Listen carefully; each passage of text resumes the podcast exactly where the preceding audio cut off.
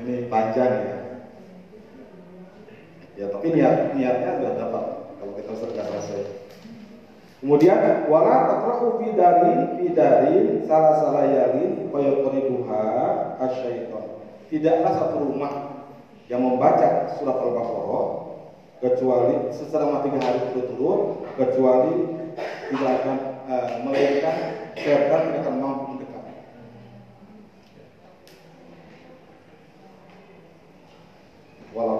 fi salah sidar fi salah bidarin salah salah yalin Tuhan. Jadi orang yang orang yang membacakan Al-Baqarah di rumahnya, maka rumah itu tidak akan didekati oleh setan selama tiga hari. Ini ada cerita. Ini cerita dari Abil Asraf ada ilami. Kutul Mu'ad.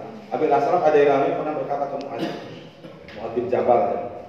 Akhbirni anti syaitan in akhoz in akhozatku in akhoz in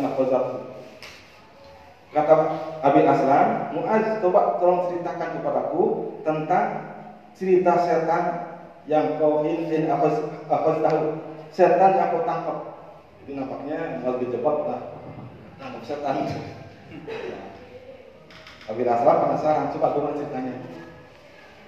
Nah, ceritalah Muaz bin Jabal. Jahalani Rasulullah SAW ala syuraqatul muslimin kata Abi Jabal, saya dipercaya oleh Rasul untuk menjaga, menjadi penjaga surafah orang muslim. Jadi menjaga baitul mal. Menjaga baitul mal. Kemudian faja'atu tamara fi ghurfati. Aku simpan uh, apa? Apa namanya kurma.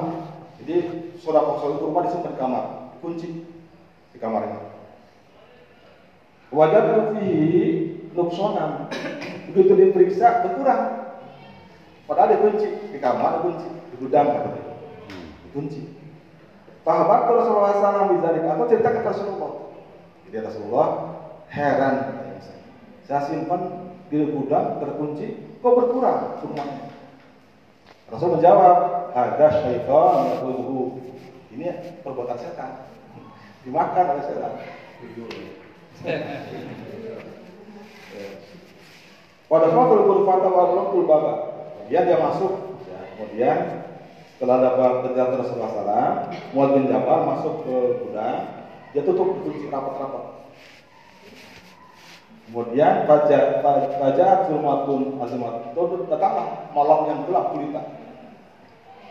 Ogasia pintu tertutup artinya karena gelapnya malam, pintu itu menjadi gelap, tidak bisa dilihat. Kemudian sumat suara bisratil ukhra.